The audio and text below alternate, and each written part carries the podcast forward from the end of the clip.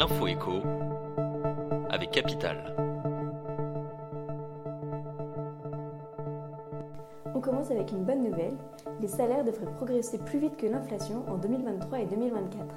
Dans un document annexé au projet de loi de finances pour 2024, le gouvernement dévoile ses prévisions en matière d'augmentation des rémunérations des Français. Le salaire moyen par tête devrait augmenter de 5,3% cette année. En 2024, l'augmentation devrait ralentir à 3,1%.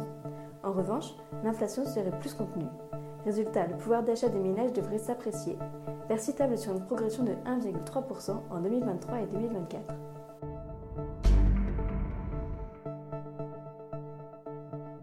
On enchaîne avec la phrase du jour La Constitution mérite d'être révisée quand cela est nécessaire. Mercredi, Emmanuel Macron a détaillé devant le Conseil constitutionnel ses propositions de réforme de loi fondamentale. Le président de la République souhaite tout d'abord étendre le champ d'application du référendum.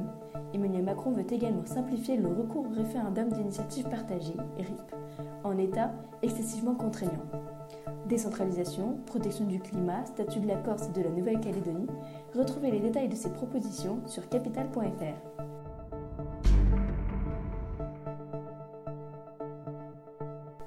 On poursuit avec l'info pratique. Le gouvernement veut lancer un plan pour doper la fabrication de pompes à chaleur à destination des particuliers qui rénovent leur logement. Mais ce mode de chauffage est-il vraiment adapté à vos besoins? Installer une pompe à chaleur chez vous se traduira-t-il par une baisse de votre facture? Capital a demandé aux spécialistes et le Watt de calculer les dépenses annuelles moyennes des chauffages des ménages sur 20 ans, en comparant plusieurs appareils et plusieurs profils de foyer.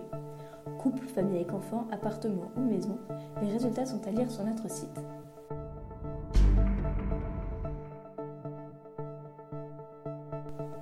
Et pour terminer, le débat du jour concerne les marges des distributeurs.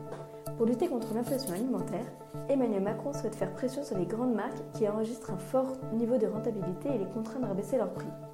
Une mesure qui laisse perplexe de nombreux économistes. Dire qu'on est dans une économie ultralibérale et parler d'un encadrement des marges est totalement aberrant. Pour Denis Ferrand, directeur général de l'Institut économique Crexecode, ce projet aurait plus un effet pervers qui ne permettrait un gain réel, ajoute Sylvain Bersinger, chef économiste au sein du cabinet Asterès. C'était l'info écho avec Capital.